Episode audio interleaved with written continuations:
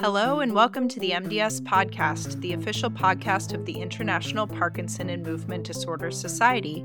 I'm Sara Schaefer, Deputy Editor of the podcast and Assistant Professor of Neurology at the Yale School of Medicine. And I'm here with Dr. Beatrice Heim, PhD in Clinical Neurosciences and neurologist at the Medical University of Innsbruck in Austria. Today, we're going to be talking about her recent paper in movement disorders clinical practice that won the MDCP Review Article of the Year for 2023. And that was alpha synuclein seed amplification assays in the diagnosis of synucleinopathies using CSF, a systematic review and meta analysis. Now, Dr. Heim, we've talked in the past on this podcast about RT-QuIC, specifically for alpha synuclein on skin biopsies. That was episode 46, if our listeners want to listen to that as well. Today, we're going to be talking about this in the context of cerebrospinal fluid. Can you just briefly tell us what is RT-QuIC? And you also cover another technique called protein misfolding cyclic amplification, PMCA. How are they the same and how are they different? Thank you for the invitation. So, basically, RT-QuIC and PMCA are two distinct laboratory techniques to detect and amplify misfolded proteins with key differences in terms of their methodology. While RT-QuIC is based on the ability of misfolded proteins to induce the conversion of normal soluble proteins into misfolded aggregated forms, PMCA involves cycles of incubation and sonication to promote the conversion. Furthermore, while RT-QuIC promotes a real-time monitoring of the protein aggregation, PMCA typically requires additional steps for protein detection. All right. So, uh, do I take that to mean that PMCA might be a, a longer and perhaps more labor intensive way of detecting aggregates? Correct. So, the time required for PMCA is significantly longer, with lasting about 13 to 15 days compared to RT-QuIC, which has a duration of one to five days. It's quick. Sorry, I couldn't resist. Okay. What was the reasoning behind the systematic review and how did it come about? So, synucleinopathies are neurodegenerative disorders associated with uh, misfolding and aggregation of alpha synuclein.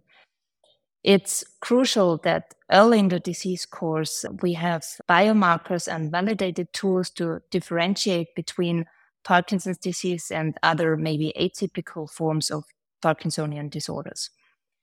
As alpha-synuclein shows a prion-like self-propagation spreading from neuron to neuron all over the brain, this has enabled some development of amplification assays, uh, synuclein amplification assays, which can detect alpha-synuclein in different biosamples. Samples. So to date, there are, you know, these two assays with RT-QuIC and PMCA primarily used in CSF to differentiate between patients with synucleinopathies and non-synucleinopathies. And we did this review in order to discriminate the sensitivity and specificity of these assays. And we mentioned that this was a systematic review. Briefly, how were the studies selected in your review? We selected studies including patients with synucleinopathies, with Parkinson's disease, with dementia with Lewy body, but also with MSA and prodromal patients, patients with RBD, with pure autonomic failure, and also non manifesting carriers, for instance, of a genetic variant causing possibly PD like LRRK2. And as with all systemic reviews, the variability across studies is a big factor in interpretation of the pooled data. What kinds of things did you consider here, and how did you attempt to reconcile the studies?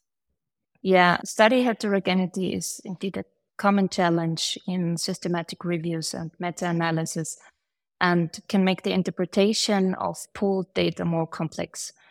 In our review, we performed several subgroup analyses focusing on different population types for the diagnostic value of alpha synuclein seeding amplification assays. And furthermore, we performed the quality assessment based on the QUADAS. And what were the results of your study? So, in total, we included 22 studies, including over 1,800 patients with synucleinopathies and a control group of about nearly 1,400 patients.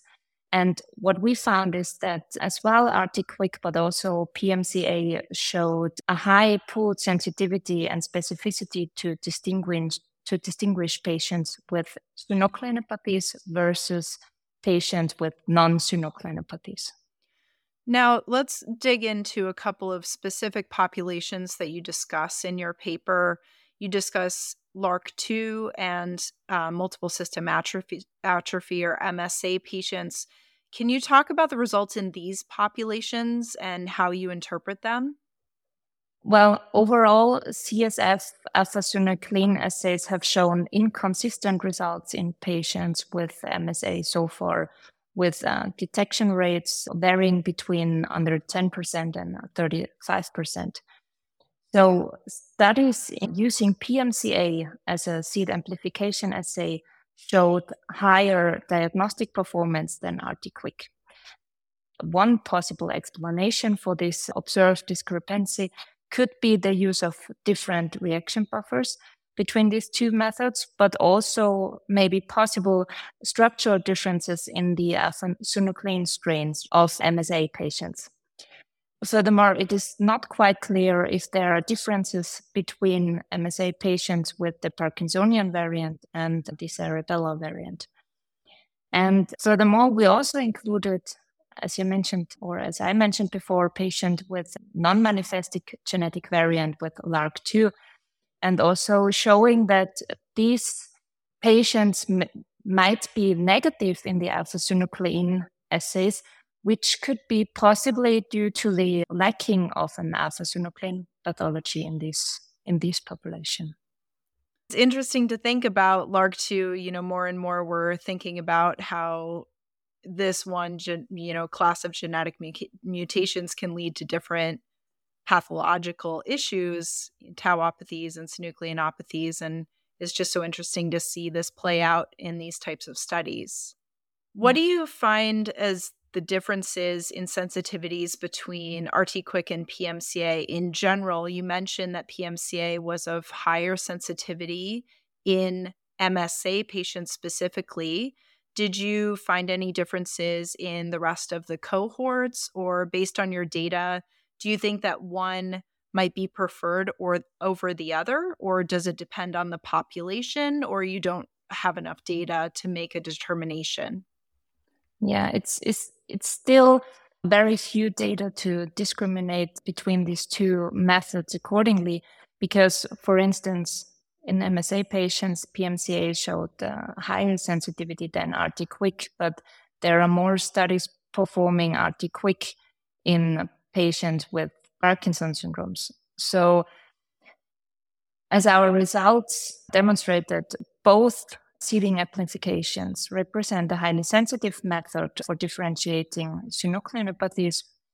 Both have their pros and cons, maybe also based on population type also on timely basis. As I just mentioned, PMCA does require more time than RT-QuIC. So here further studies are needed to, to compare between these two methods. And finally, where do you see this information influencing clinical and or research practices down the road? What are the implications for reliable in vivo biomarkers in these various synucleinopathies? How do you see this going forward? Yes, we and also other meta analyses have already shown we could clearly demonstrate the high diagnostic performance of these seeding amplification assays in the CSF. So, for at least for differentiating the synucleinopathies, with Lewy body. So maybe one should consider these these tests when framing supporting criteria for the clinical diagnosis of PD or DLB in the future. And of course, on the research side of things, it may be difficult or may be helpful to categorize patients pathologically before using certain medications that might interrupt synuclein aggregation or things like that, especially if things like the genetic mutation don't give you that information as we see in the LRRK2 patients, right? Yeah, yeah, correct. Especially when thinking about disease modifying therapies, this would be an option. We're getting Maybe. there. All right. Well, thank you for taking the time today and congratulations on being awarded the review article of the year. Looks like a lot of work and uh, and an excellent paper. Thank you. The views and opinions expressed by the participants in this podcast do not necessarily reflect those of the International Parkinson and Movement Disorder Society or their affiliated journals, Movement Disorders and Movement Disorders Clinical Practice. Any disclosures of the participants can be found within the episode description located on the MDS website.